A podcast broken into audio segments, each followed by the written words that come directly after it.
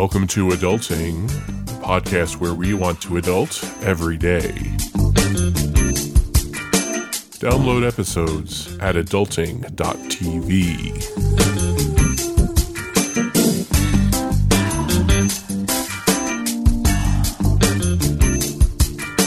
Welcome to Adulting. I am Harlan Landes, and I am here with Miranda Marquit. How are you doing today, Miranda? I'm doing fantastic. How are you doing today? I am doing just very well. Just very well, not fantastic. Uh, you know, somewhere somewhere in the middle. Who knows? Yeah, we're talking about pretty good. love today. Yeah, we're talking about love and the one. So, I guess the question is is there really just one person for any one person? Well, my personal opinion is no, and it looks like science might be backing me up. So that makes me uh, happy. okay. I like it when I'm right. So, what does science have to say about finding the one true love of your life?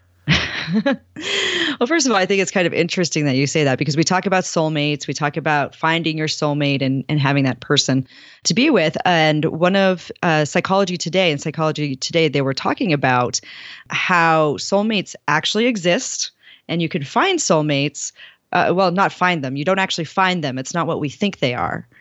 You actually become soulmates as you commit to each other and you do things together but we have this idea that you know your soulmate is this one person that fulfills all your needs and you just meet them and it clicks So we like to hope that there's someone out there who's just waiting for us, waiting to meet us, and then there's going to be a connection that's going to be perhaps immediate or maybe it'll take a little bit of time, but you would know pretty soon that you were meant to spend the rest of your lives together and and science is saying that is not actually how love works. Well not long-term enduring love. Anyway uh, and in fact there there's another study from the journal of experimental psychology that they talk about the idea of made for each other how we talk about you know hey we're meant for each other we're made for each other we're perfect for each other. This idea this framing of your relationship and this framing of love is actually detrimental. Well, it seems like an idealized view of a relationship. Right. Yeah. You have this idea that there's this person and they're perfect for you and everything's just going to be hunky dory all the time. Yeah, well, obviously relationships don't actually work like that.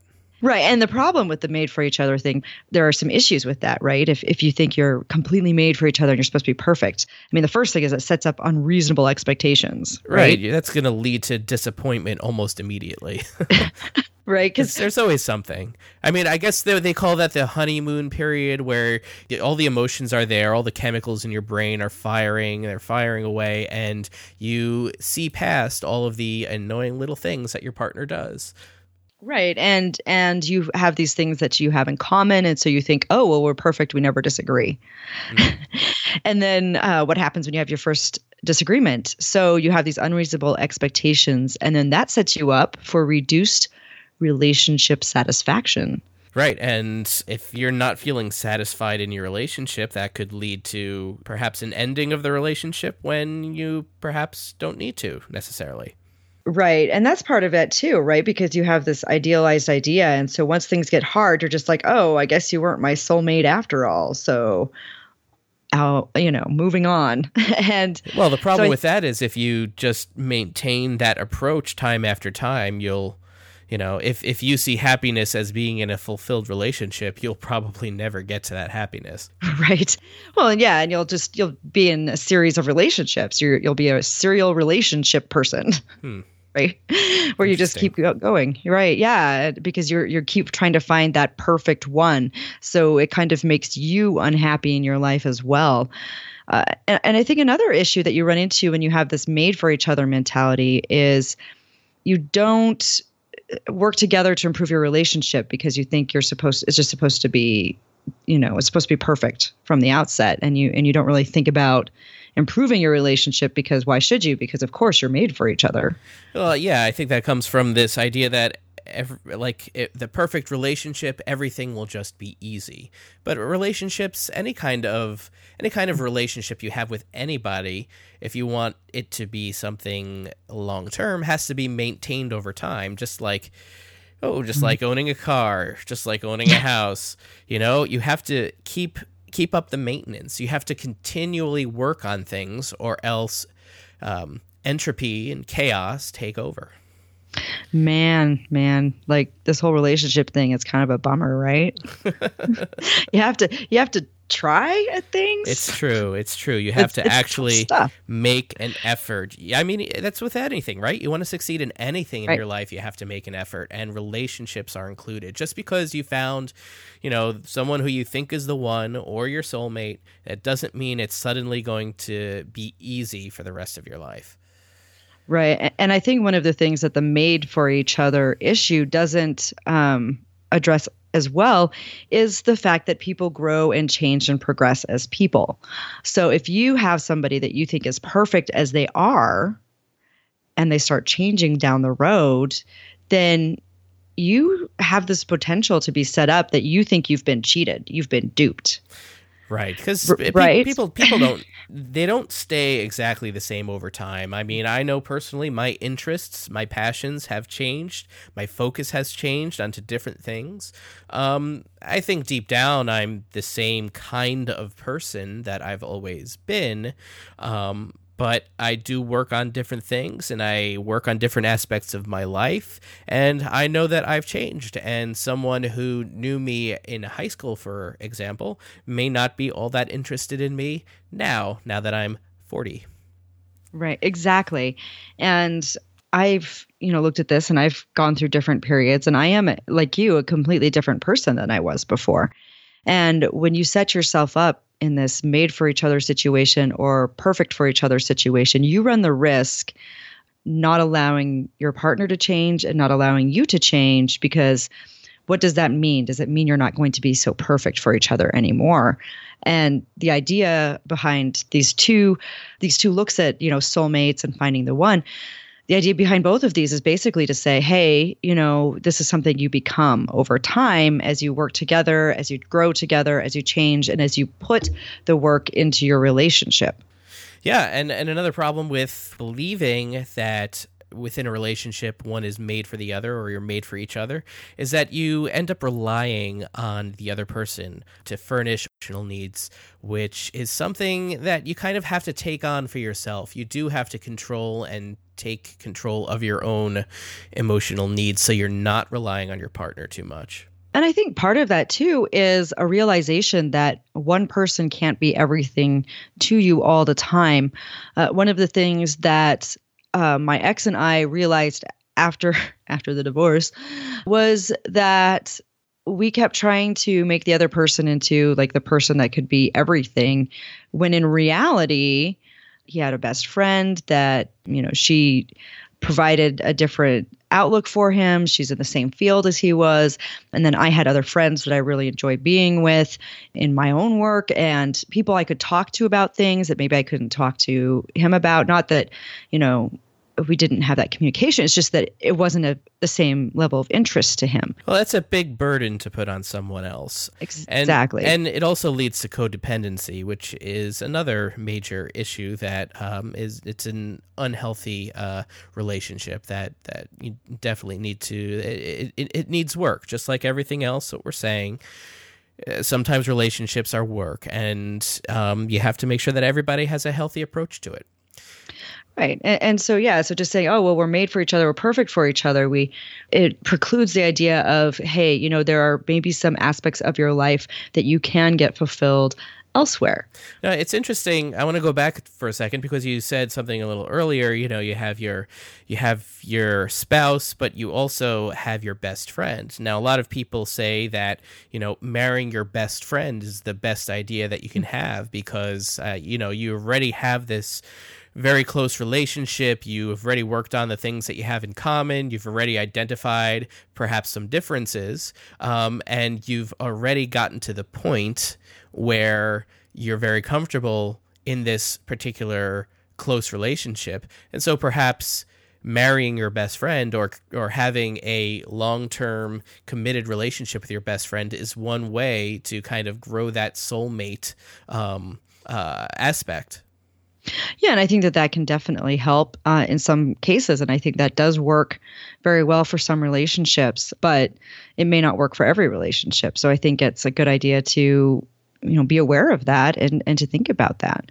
And, and think about it in terms of uh, you know am i really putting all of this on one person to like furnish everything that i need emotionally? And does that even make sense? And is that even realistic everything that we want from a relationship might be too much to ask from one person so is there ever a situation and we've talked a little bit about this before where there is an opportunity for uh, soulmate relationships whatever that happens to be for for one person or another to involve more than just one partner yeah, so there are a couple of things. First of all, they talk about how you can develop a soulmate relationship probably with not just one person. There's probably not just one person out of the what, 7 billion people on the planet.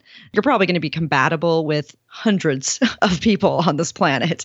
And right. turning one of them into a soulmate uh, for a long term relationship is definitely a possibility. And that's something you can do with different people. So there's not just one person out there for you, there are probably hundreds of people out there for you that you could make it work with. Now, before you go on from that, it's it's interesting because we talk about the total population of the earth and that's great.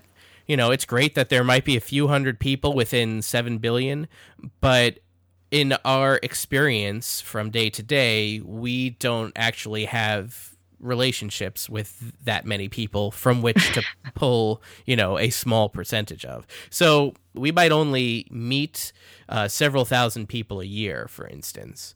What are the chances from all the people that you actually do meet, not the people in the world, that you find someone who has the potential to be a soulmate? See, that's that's a different question and it actually says it's pretty decent um, because the bottom line is is if you meet people who share some of your same interests and if you have some of the same values and you're willing to make it work then you can probably make it work uh, I, I mean my mom used to say you can make it work with any number of people as long as you have the same basic values and you're willing to go to work with it. Right. And I think that's that's kind of the key. What we were talking about earlier is is making it work. So it sounds like we're saying that there are a number of options, but for the most part, most people tend to create relationships with just one of those options at a time. They're not they're not heading into you know multiple um, person relationships where you have three people acting as soulmates or or more. Yeah, so they're talking about how you can you can do this either, you know, finding one person that you can turn into a soulmate out of many of the options or there is some research that indicates there's something from life science that was looking at research that indicates that humans might be naturally polygamous as well as monogamous. That these traits are both ingrained into humans, and some humans are kind of lean a little bit more toward kind of these more polygamous or lean more toward promiscuity. And so it was kind of interesting to look at this and say, oh, that's interesting. so that uh, that humans, you know, we're not really all of us are not really primed to be naturally monogamous. Yeah, you know, I don't think whether we're naturally quote unquote programmed quote unquote a certain way is really all that relevant to the way people live their lives because people make choices and they do what they do in you know because of an environment that they're in or the way that they feel or the society that they're in. Um, you know, I, I think that has a, a big pull on how we choose to live our relationships. All the different ways we choose to have our relationships, whether we're monogamous or we love many people. What is the difference, anyway, between polyamory and polygamy? I don't know that there's a huge difference other than the idea of, you know, kind of a legal marriage, right? Polygamy just talks about having multiple spouses or I mean, since it's not legal in the United States where we live right now, you know, there are some religious groups where they, you know, have kind of a spiritual thing, but they're considered spouses. Polyamory is just more about loving. It's more about loving and not just that relationship, that spousal, that long term relationship, but it's more about like how you love people and can you love and have that romantic feeling toward more than one person at a time. Yeah, and it seems to me that there's no reason why you can't have the strongest feelings of love towards more than one person. The problem where I see it is that, you know, like we talked about before, relationships are a great deal of work. Right. And having to put that much work into multiple relationships is probably something that most people aren't prepared for. Um, you know, if you're going to do it right, you probably only have enough capacity to do it right for one person. Right. And I know people who say that they make it work and that's cool, I guess. You know, and you, they talk about open relationships, and I've met a few people in open relationships who are very committed to their. They talk about their primary partner, and then they have uh, maybe like a secondary partner, or they date around a little bit, or like to have some flings, and that goes back to getting your needs met somewhere else. I actually have somebody here in town who is in an open relationship and both of them have both approached me. and I don't know what I'm where I'm at with that, but they've both approached me and they both think that I might have something to fulfill a need that they have, even though they're happily married to each other. It's very interesting. It's been a weird year, I tell you what so a lot of cultures, you know, moving on from one culture to another, a, lot of cultures also still take the approach that an arranged marriage is going to be more successful than, you know, letting young adults decide for themselves who to marry. Yeah, so one of the interesting things was there is an article from the Daily Mail in the UK who were talking about uh, relationships and arranged marriages. And it says within 10 years, the connection felt by those in arranged marriages is said to be around twice as strong as those in like non-arranged marriages. They say it's because part of it's because arranged matches are carefully considered, they're thought out, going into whether their family's interests and life goals are compatible and then also, they're more likely to commit to life sticking through the rocky patches, where if you marry for love, you're blinded by passion, you overlook these details, and then you find this stuff out later, right? When the going gets tough, uh, according to this, it says they are more likely to view the situation as a natural end to the romantic dream. It's fate telling them something is wrong. well, even even if that's the case, I I don't think it's terribly bad that say you know we talk about compatibility here, and right.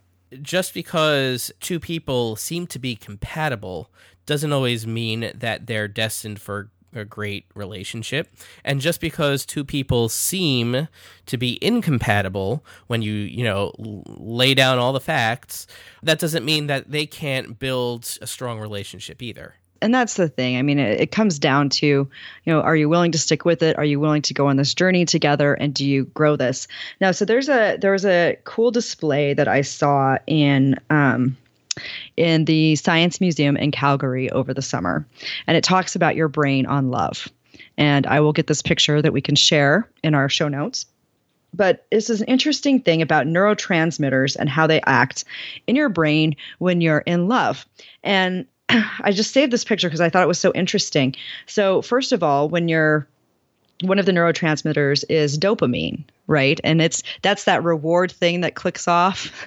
and and when you're at the beginning stages of a romantic relationship, you've got this dopamine and then you also have one called n- norepinephrine saying that wrong, I'm sure, where it talks about infatuation and it swells and exciting and your heart beats faster and you have that anticipation and that reward brain, that reward center of your brain is getting clicked off and you, you're it's this exciting part, right?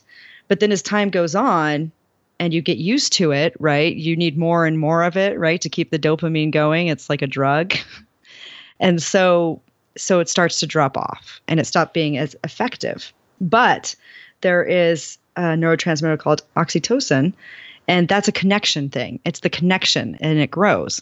And so uh, it talks about how when you fall in love, the dopamine and the norepinephrine spike, thrilling and distracting you, but they don't last. Your brain can't handle that much stimulation for years. So if you can make it last, then this oxytocin oxytocin comes in and it grows that connection. So then you have a stronger connection. Yeah, so the science behind it is pretty interesting, but you know, I think yeah. for the most part where we go by our feelings because that's how those chemicals, you know, how they manifest in real life is we have these feelings and whether there's a reason that we feel that you know perhaps the infatuation phase is over and we now need to look somewhere else to get that excitement I think that's one possibility. And then another is to find ways to continually refresh some of the chemicals from the beginning. So you can continually do that in the relationship that you're in. And I think, too, no matter how you view a relationship, whether you're looking at it in terms of I want to find one person to settle down with, or I want to be involved in serial monogamy where you know, we'll see how this works for a while and then I'll try somebody else for a while when this doesn't work anymore, or whether you're trying out polyamory or, or trying out something else. I think the important thing is that you need to figure out you first. And that's the most important thing. And that's probably one of the hardest things because, um, you know, sometimes we don't know ourselves. And I think I've gotten to the point now where I, I know myself pretty well for the most part. What's interesting is I have gone, like you said earlier, from one long term relationship to another for a long time. You're a serial monogamist. Yeah, I, I, guess you could say that. And then I haven't really had too much of a chance to be by myself and sort of explore who I am. Although I have, in ways, found, you know, I have had opportunities to do that because a lot of my relationships have been distant in terms of, um, you know, just we live far away from each other. So I do spend a lot of time alone, and I do kind of know who I am. I just haven't had really a uh, the opportunity to be single. I, I'm actually finding in this last uh, little more than a year since my divorce that I really like being single. I enjoy being single, not necessarily like dating a lot, but I just enjoy being single. I enjoy finding those connections. And, you know, I've had some really great connections and some really interesting experiences in the last year that kind of solidify my love of being single. Yeah. And I think this is really important because there is so much pressure on people, especially young people, to find a relationship and to be in a relationship. And it's not necessary. It's not a it's not a status symbol. It's not a sign of having um, you know being more mature I think being single and learning about yourself is is probably um, a good gateway towards becoming an adult. I think a lot of people miss the opportunity to do that because they're so transfixed on this idea of being in a relationship that they kind of forget who they are or they don't discover it in the first place. Yeah, and one of the things I thought was really interesting was when I was growing up at church, uh, we used to do this thing in our young women's class where we would write about our future husbands, write letters to our future husbands, and think about what they would be like and what we wanted. And I was thinking about that, and I was like, well, what kind of person do I want to be? Perhaps instead of thinking of so much about what you wish you had in a partner, you think about, well, what can I do to be a good partner? And, and, kind of go from there. Or at least be honest and say, hey, I'd make a really crappy partner and I really don't want to be a good partner. I'm happy being single, which is where I'm at. I like, you know, I, I have friends. I'm willing to help my friends. We do things together. we hang out. We have some good times. But I'm just really not interested in having a long term committed relationship with anybody right now because when I did get married at age 22, and then I spent the next 13 and a half years being married, running up to that point, I was always focused on let's find a relationship to be in. And now that I, you know, have kind of left that behind and, um, and have had this divorce, now I'm thinking, well, maybe I don't need a relationship to be in, and maybe that'll change in a few years. Who knows? But right now, I'm I like being single, and I'm happy. I think it comes down to figuring out exactly what's going to make you happy at any particular time. And while you can't have everything in the world that would make you happy at the time that you want to have it, don't forget that you don't have to put so much pressure on yourself to have any sort of relationship in your life. Right, true. So, what are some of those do nows that you can do right as we're working out? If you're looking for the one right now, what are some of the things you can do right now? Well, I think we can self evaluate a little bit and think about the type of person that you are in a relationship and just kind of identifying who that is. And uh, is it any different than, you know, you outside of a relationship? Are, are there certain ways that you act in one situation that you wouldn't act in another? Yeah, I think that makes a lot of sense. And another thing to think about is I know I said earlier, oh, you know, don't just think about what you want in a partner, which I mean, you do need to think about yourself and what you would like to be as a partner, but you can take some time. What do you want in a partner? Make a list, but try and keep it from being too specific. I think a lot of the time we have these very specific pictures in our head of what we think the soulmate should look like and we miss opportunities because we're so we have such tunnel vision so i think when you're looking at well what would make a good partner like broader things like well do we share the same religious values? Do we want to have the same kind of future? You know what kind of things you know are these big picture things items that we have in common?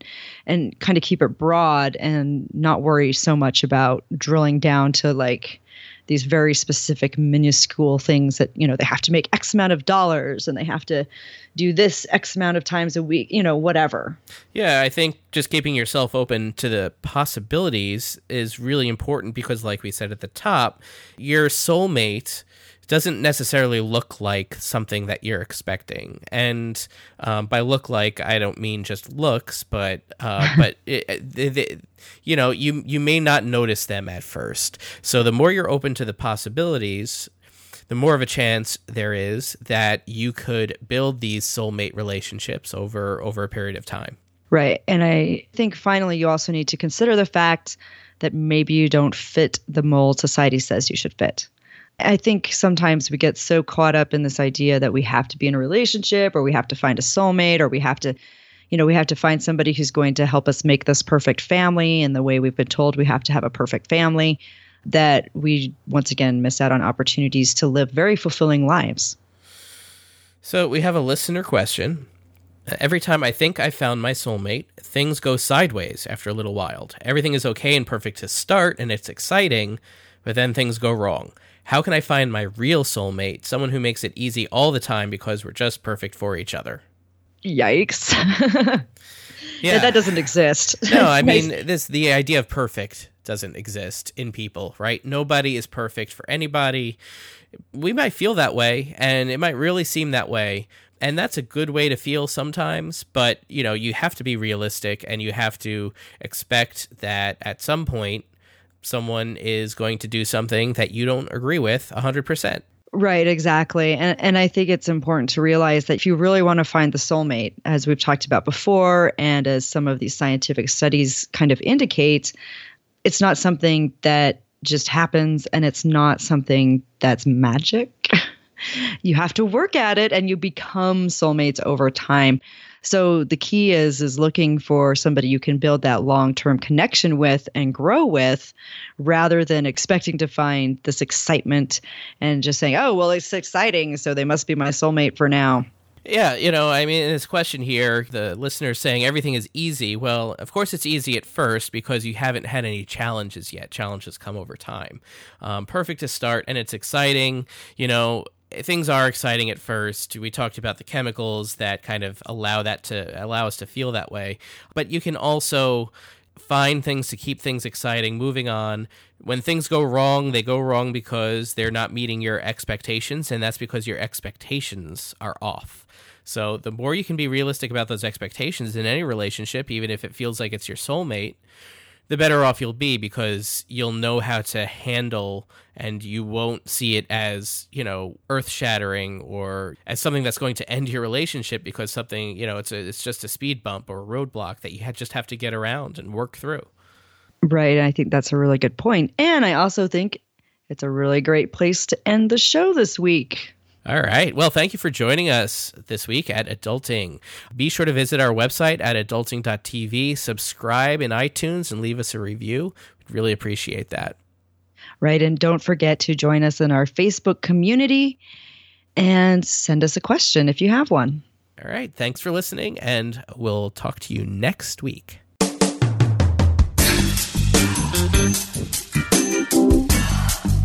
Thank you for listening to Adulting. Find resources for this episode or download other episodes at adulting.tv.